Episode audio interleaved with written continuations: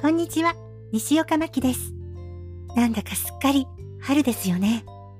まだ時々寒かったりもしますが、春の冷たさって感じがします。特に意味もなくワクワクしちゃいます。だから春が好きです。5月生まれだからっていうのもあるかもしれませんね。それでは今日もボイスサンプルを聞いていただきます。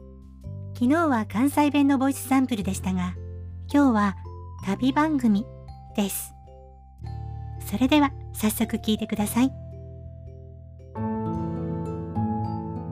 一行が向かったのは西岡庭園。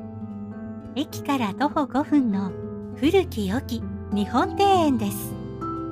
名物の足湯にのんびり浸かりながら特製ゆず茶を飲んでほっこり一息。